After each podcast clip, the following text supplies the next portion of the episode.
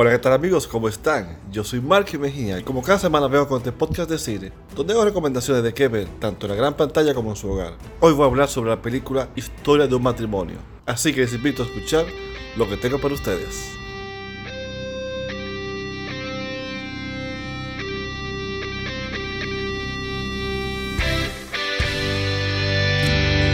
what I love about Nicole. She is a mother who plays, really plays. What I love about Charlie. He loves being a dad. He loves all the things you're supposed to hate, like waking up at night. She knows when to push me and when to leave me alone. He never lets other people keep him from what he wants to do. Dad, you're too far. I know. It's not easy for her to close a cabinet. He's incredibly neat. She's brave. He's brilliant. She's He's very very competitive. Historia de un matrimonio con una impresionante actuación de Scarlett Johansson, quizás el papel más maduro que ella ha hecho que yo recuerdo en este momento, es mi recomendación de la semana. Aquí veremos una historia que nos muestra una ruptura contada desde las entrañas, cuando un director de teatro y su mujer, actriz, que trabajan juntos, luchan por superar un divorcio que les lleva al extremo tanto en lo personal como en lo creativo.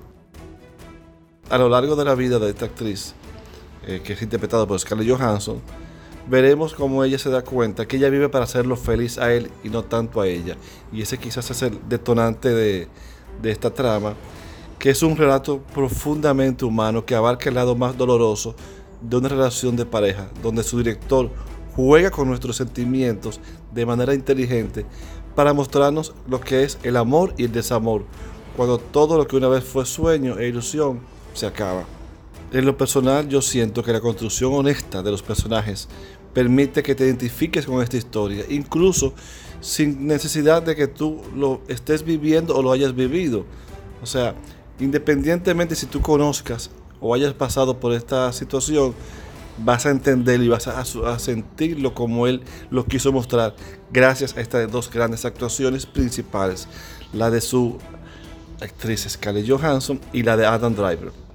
Lo bueno e interesante de esta película es que puede que por un momento tomes un lado, te vayas al, hacia Scarlett, o sea, hacia ella o hacia él y vayas cambiando, vayas tomando postura diferente, pero al final vas a sentir que en realidad ninguno de los dos es victorioso. Por eso te estarás moviéndote y es lo, lo que te atrapa, lo que te llena en esta en esta producción tan, bien realizada. Aquí veremos otras actuaciones y otros personajes importantes en esta trama que complementan esta profunda historia. Pero eso sí lo dejo a ustedes descubrirlo, como a mí me gusta, para que ustedes disfruten y vivan el momento y las sorpresas que se, que se estarán topando en ella.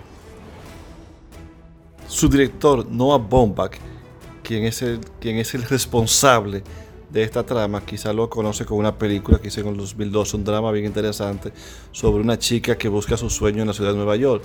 Esa se llama Frases A. Es una recomendación, si la encuentran por ahí la pueden ver. Pero aquí quiero hacer un ya una parte y aprovechar la ocasión para destacar el efecto Netflix en la industria cinematográfica con algunos numeritos de las recientes nominaciones de los, de los Golden Globes. Porque, por ejemplo, en, en lo que es mejor película dramática, The Irishman está nominada, cuyo podcast lo hice y lo pueden escuchar. Marriage Story, que es esta que estoy hablando. The Two Pops, esta estará disponible desde el 20 de diciembre.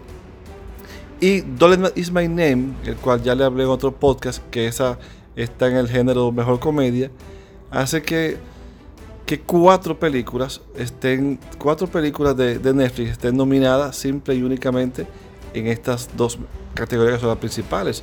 O sea, Netflix está trayendo buenas y excelentes propuestas y se, está involucrando fuertemente e interesantemente en el mundo cinematográfico.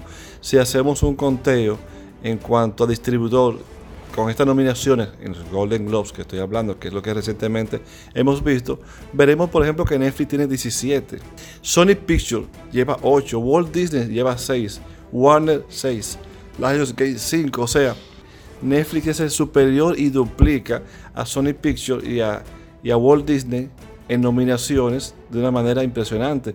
Así sí, lo que queremos comparar con lo que sería Network Television, tendremos Netflix con 17, como bien dije, y HBO con 15. Hulu tendría 5 y Prime Video, Amazon tiene 5. Es decir, que en todos lados eh, Netflix está bien posicionado en cuanto a nominaciones y en cuanto a reconocimiento de las grandes producciones que tiene. Pero ya, volviendo a esta película, Marriage Story, que tiene seis nominaciones para los Golden Globes, es mi recomendación de la semana. Espero les guste y como siempre estaré escuchando y leyendo sus comentarios. Y así que muchas gracias por escucharme y hasta la próxima semana. Hasta la vista, baby.